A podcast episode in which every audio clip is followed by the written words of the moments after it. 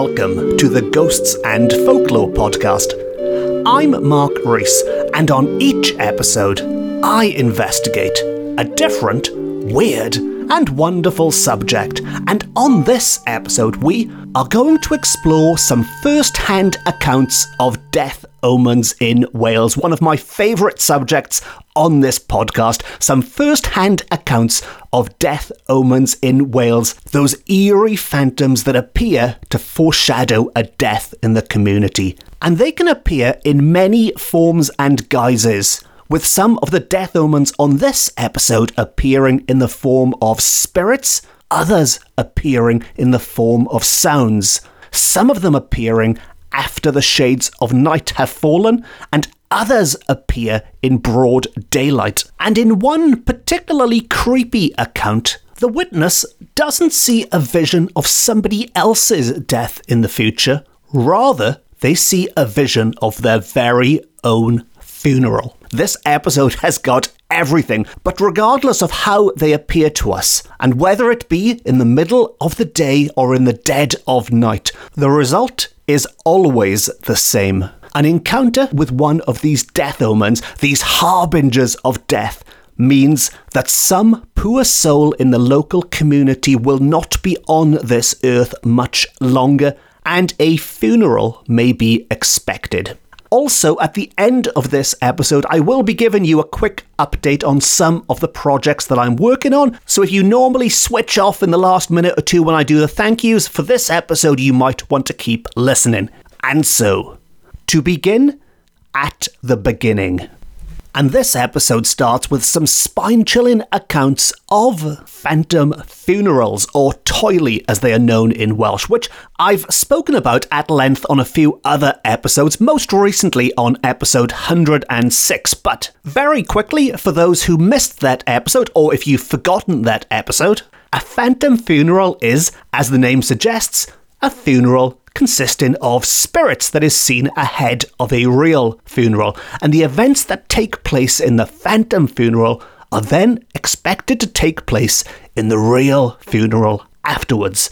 And so, on to our first account, and this is called the Neuadd Lwyd Toili the Neuadd Lwyd Toili, the Toili of Neuadd Lwyd. And if you're listening very carefully, you might have noticed the word Lwyd there is indeed the same Lwyd used in the name of the Mari Lwyd, which means grey. But back to this Neuadd Lwyd, and it concerns a John Jones of Coed Brenin near Neuadd Lwyd, which I am assuming to be the chapel in Ceredigion near Aber Iron.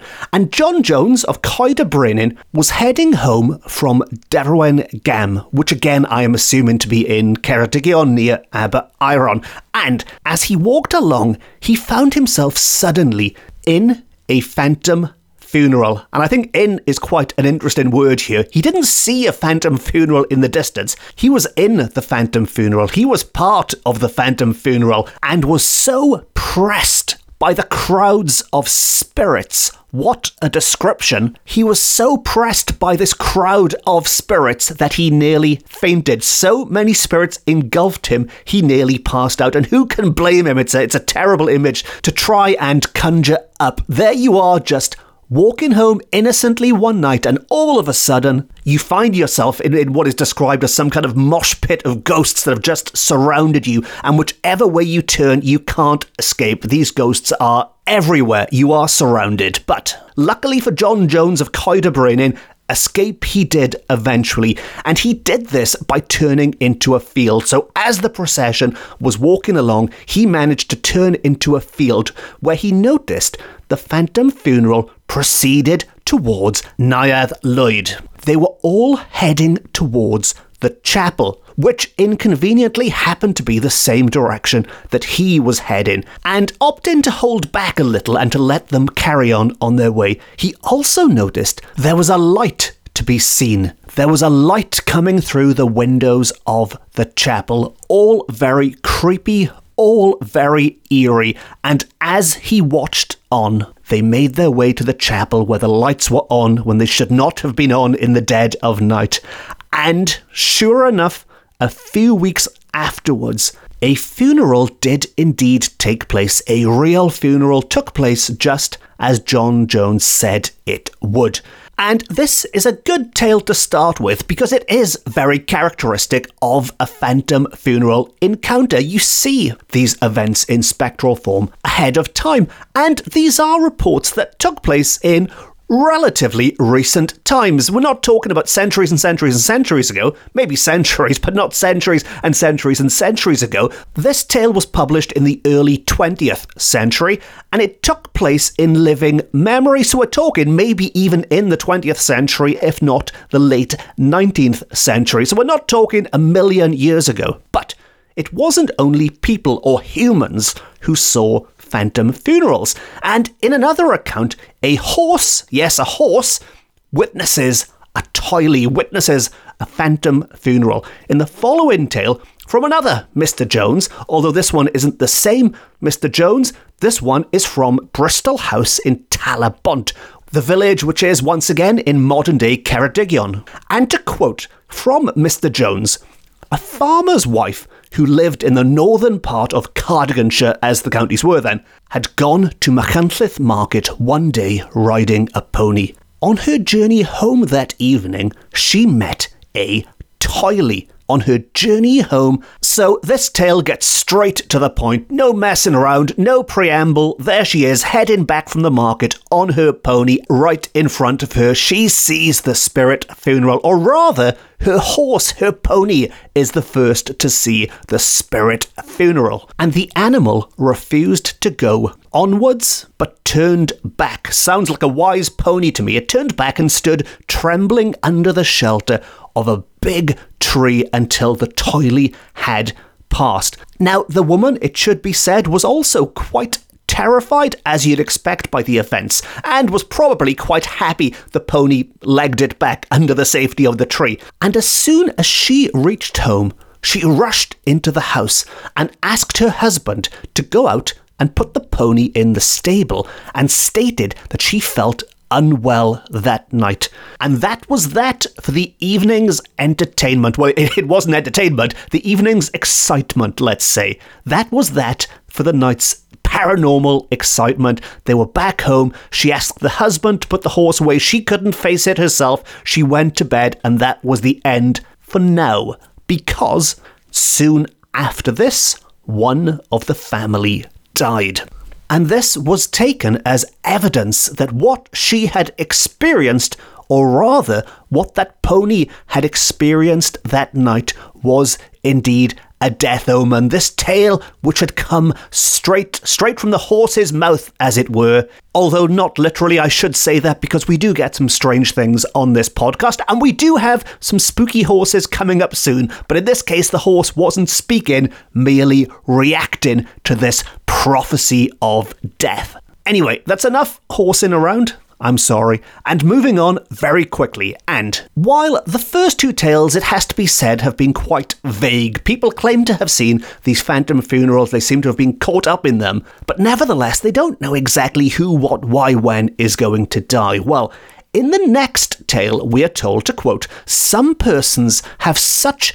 clear vision of a phantom funeral, they are able even to recognize and give the names of the person that appear in the spectral procession. This is much more useful rather than just saying somebody in this village is going to die at some point, which I think, without trying to diminish their experience, is a prediction most of us could probably make, never mind the phantom funeral. But in our next account, an Owen Sean Morris of Llanarth in you guessed it, Ceredigion saw a toili passing his own house at one o'clock in the morning. So Owen was up and about late one night or very, very early one morning, and he was disturbed by this procession that went past his home. And when he looked closer, he discovered that he could see among those spirits one of his friends, a man called Evan Pugh. Evan Pugh the tailor, and Walking alongside him was a woman wearing a red petticoat.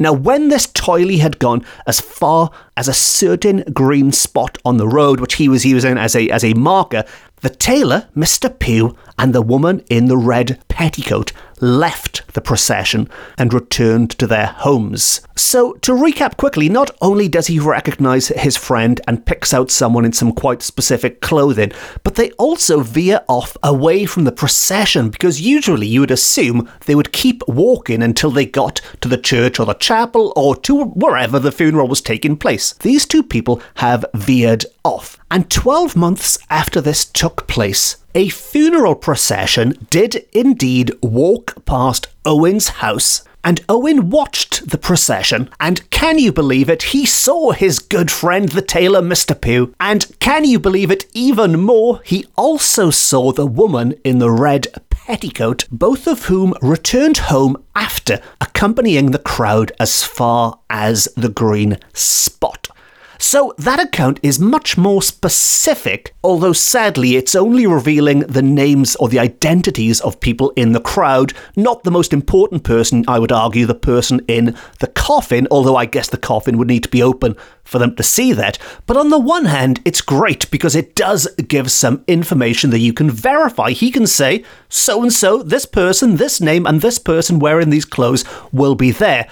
On the other hand, however, it did take one heck of a long time to happen in reality. He had to wait an entire year for this procession to walk by once more. And when we compare this to the other cases, usually these phantom funerals, these death omens, predict an event that is much more imminent. So, with some of the corpse candles, for example, that I've spoken about on previous episodes and I'll be speaking about again soon, with the corpse candles, it can be the next day, it could be in the next half hour even. They're very, very fast working. This one was not. In this case, Owen had to wait a full 12 months for his prophecy to come true, and I like the idea that maybe Owen rushed out to the pub the next day to tell all his friends, You'll never guess what I saw. And then maybe a couple of days, a couple of weeks, a couple of months later, when nothing has happened, they're all like, Yeah, yeah, crazy old Owen with his crazy old tales. But eventually, eventually, 12 months later, bang, he was proven correct.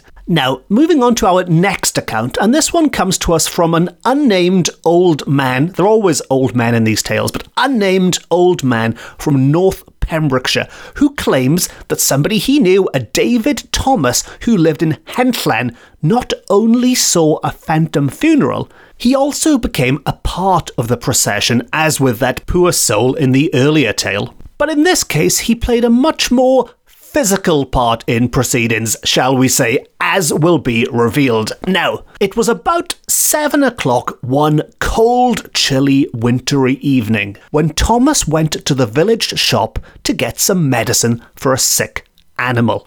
And when he was returning home, it was a fine moonlight night.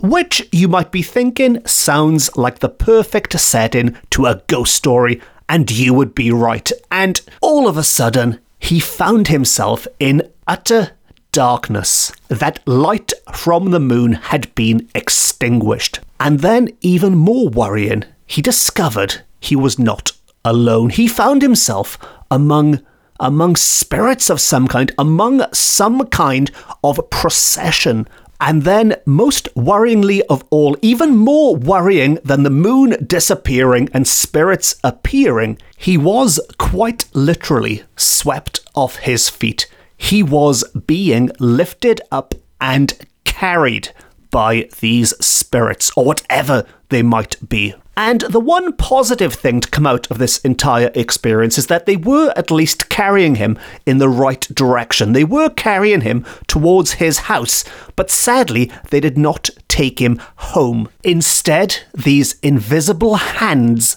took him to the churchyard gate. And it was there that he came to his senses. He came around and found himself holding on to the iron bars of the churchyard gate. And he recalls that in his adventure, as it's called, in this adventure with this apparition, he passed the blacksmith's shop, a popular place for ghost stories in Welsh folklore, or rather for the devil to pop up and make an appearance. But he passed by the blacksmith's shop and there were indeed people in there, people in the blacksmith's shop at that hour of the night, and for whatever reason, they did not intervene. They saw this procession, presumably carrying this man along, a man who I'm assuming didn't look too happy about being carried along, but nevertheless, they did nothing to intervene, possibly out of fear, possibly because they were in on the act but we can at least call these people witnesses, I assume. Now, the big difference with this account, of course, and our other accounts is that the man, the victim, as it were in this case, is not simply being shown a vision of what is going to happen. They are active participants. They are being pulled into this against their own will, but they are being forced to take part in the phantom funeral. They are becoming part of the death omen, which in this case means being physically picked up and taken to the scene of the, not, not so much of the crime, but to the scene of where the future event will take place. Because I am assuming behind those gates that he has been taken to a funeral will take place. I am assuming there is a graveyard behind there and somebody will be lowered into the ground. And in a similar account from a, a farm servant called David Evans, who lived in the parish of Llandysul in Cardiganshire, as it was, but in modern day, you guessed it, Ceredigion, David Evans had visited his brother who was ill one night. But whilst going home at two o'clock in the morning, it already sounds ominous. While going home at two o'clock in the morning, a toili, we're told, carried him all the way to Llandysul churchyard. So this is another example, an almost identical tale where these toili appear, these phantom funerals appear, and they carry away their victim to a, a churchyard in both of these cases. And if that wasn't enough, our narrator has a third example. And we are told that there was also talk of an old woman at Cilcennin near Aberaeron who was carried away to the churchyard by force by the toili. And if you still aren't convinced by these three examples of the same thing happening to three different people, all within a relatively small area, all in and around Ceredigion at roughly the same time, we are told that such cases can be found all across the country, all across Wales, maybe all across Britain, maybe all across the world. Who knows? If you live anywhere that isn't Wales, which I know is the vast majority of my listeners, but wherever you are in the world, if you know of similar tales, as always, please let me know. All of which brings us to our final, and I would say, creepiest tale of all, because while all the other accounts have involved people seeing phantom funerals with varying amounts of details and particulars gleaned, our next tale is extra creepy because it concerns an old woman who seemingly experiences her own funeral, which must be the most terrifying one of all. Now, this concerns a Miss Martha Davis, who was a housemaid in Fishguard, Pembrokeshire, and she claimed that her family possessed the peculiar gift of second sight, so what we might now just call some kind of psychic abilities, and that her mother had seen the phantom of her own funeral before she died.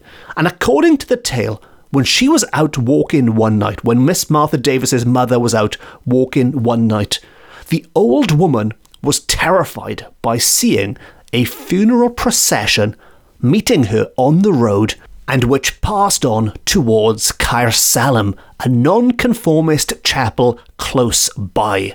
Now, the Reverend Jenkin Evans, vicar of Pontfaen, was walking behind the procession, and she even took notice of his dress and what kind of hat he had on his head. So, quite a specific encounter. She saw them heading towards the chapel. She saw the vicar that she knew by name at the back. And the very next day, she was taken ill. She was taken severely ill the day afterwards, and in very short time, we are told, she died. And everyone in the neighbourhood believed that she had seen an apparition of her own funeral. The deceased's funeral was at that very nonconformist chapel, and she was buried nearby. And as her daughter, Martha, was at the time a maidservant at Pontfaen Vicarage, the vicar accompanied the girl to her mother's funeral in his carriage. When he arrived in the neighbourhood where the funeral was to take place, he left his horse and trap at a public house and proceeded to the house of mourning on foot, as the distance the funeral procession had to go from Melin Kilgum to Caersalem burial place was very short. So it was a short distance to walk between the pub and the burial place, which I'm sure was very handy for the wake afterwards. But beforehand, the vicar had parked up and was on his way on foot to where the body would be placed into the ground. And strange to say, when the funeral did proceed, it so happened that the vicar of Pontfaen walked behind the procession, and his clothes and even his very hat were in exact accordance with the description which had been given by the dead woman of the vision. So, in this case, if we assume the facts are correct as they were told from the old woman who had this vision to her daughter who recalled them afterwards, if we assume those details are correct, she experienced a phantom funeral of her own funeral but unlike all the other people who encountered the phantom funerals, this wasn't some random encounter. This wasn't just a fluke. She received this vision thanks to her family's seeming supernatural abilities, thanks to their second sight that was passed on through the generations from mother to daughter to daughter to daughter.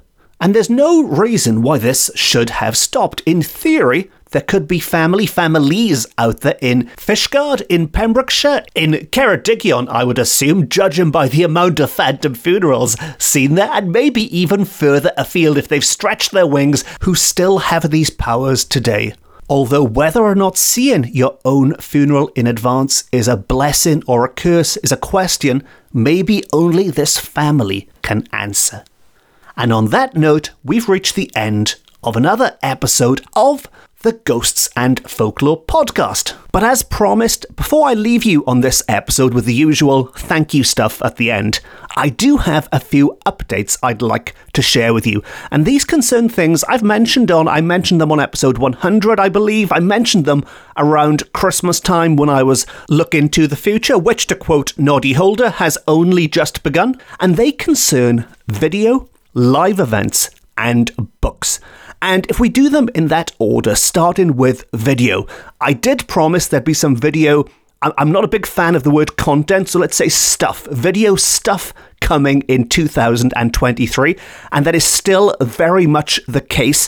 The Ghosts of Wales team has been assembled, as it were. I, I don't know if I'll keep that name. I quite like it. It makes a sound like the Justice League or something. But the Ghosts of Wales team has been assembled. We do have a plan in place, and fingers crossed there will be something out there, certainly by Halloween, hopefully much sooner, but we are only a small team and it's a lot more work getting video out there than it is getting these podcasts out there. But I hope it's worth the wait, so please bear with me. And yes, there is video on the way. Now, moving on to live events, and I'm very pleased to confirm that yes, Ghosts of Wales Live will be back in 2023. This is an annual live event that I launched back in 2000. 17, I believe, and it stopped briefly during the whole lockdown years, but is back again this year. And for the first time ever, and I'm slightly reluctant to use this word, but this year, I think, rather than being an event, I think it will be a Ghosts of Wales Live tour.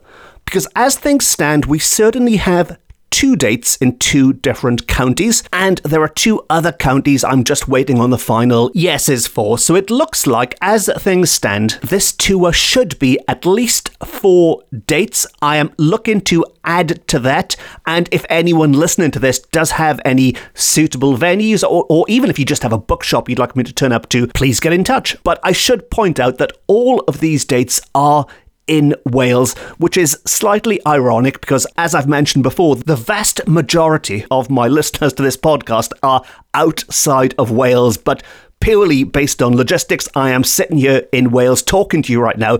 That is the easiest for me to organise. But I, I, certainly think we might be crossing the border into England this year with Ghosts of Wales Live. And who knows, maybe some kind soul out there listening will invite me to Venice or to Prague or to Zurich, to New York, to Salem. Salem would be lovely. If anyone wants to invite me to Salem, I will be there on my broom. So that's much more definite news with Ghosts of Wales Live. And when I can confirm the dates and when I have confirmed the lineups, I will bring you another update at the end of a future podcast. And with these live events, as with the videos, my approach to these kind of things has always been very much the, the, the punk rock DIY ethic. Just get out there and do it. O- obviously, as you can tell from this podcast, it's so DIY. It's practically held together by sticky tape in a in a digital sense. But no, if anyone out there has any ideas, please, please, please get in touch. It's always, always great to hear from you and maybe even see you at one of these events which are coming up.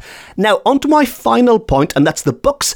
And this is the most definite update of all because I can confirm that I have three new books on the way over the next two years one of which is finished and is coming out this year. The other two are scheduled to come out next year. And two of these three books I think will be of interest to listeners of this podcast because they do concern ghosts of Wales. The third book might also be of interest, but it's not about the ghosts of Wales. For the third book, I am going back to my roots, going back to my writing about the arts and about cultural stuff and about well, about about things I'm qualified in, I guess you could say. But the other two, the first two, are going to be ghost books. The first one is out this autumn. Autumn 2023, my next Ghosts of Wales book will be in the shops, and I hope to be able to confirm the title of that very soon.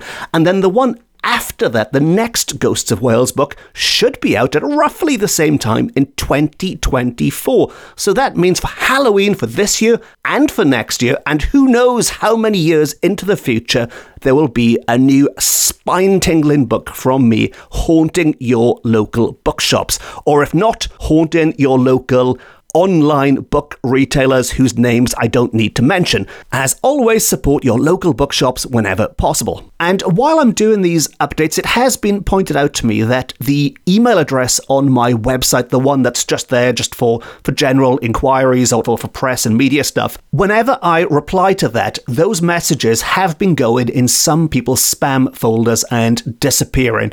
And so, just to make clear, I do reply to every single email that I get sent.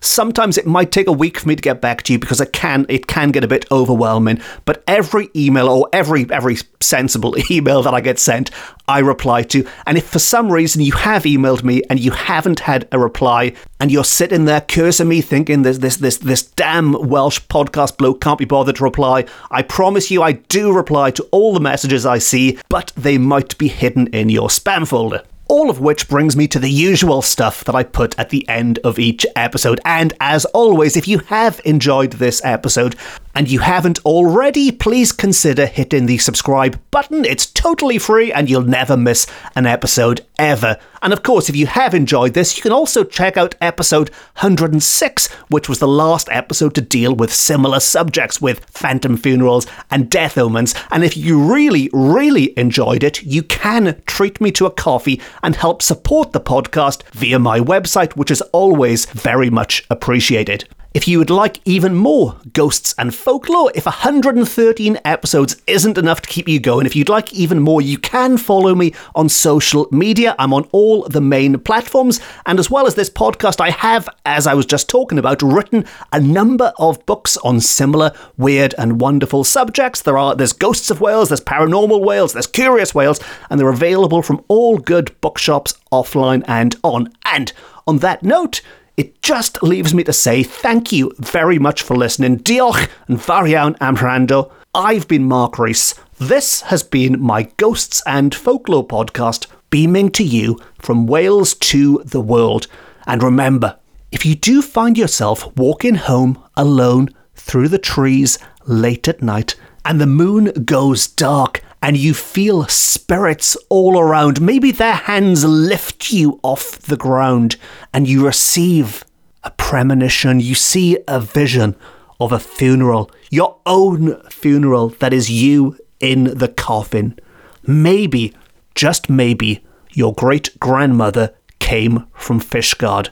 And if not Fishguard, probably from Ceredigion. Until next time, nos da.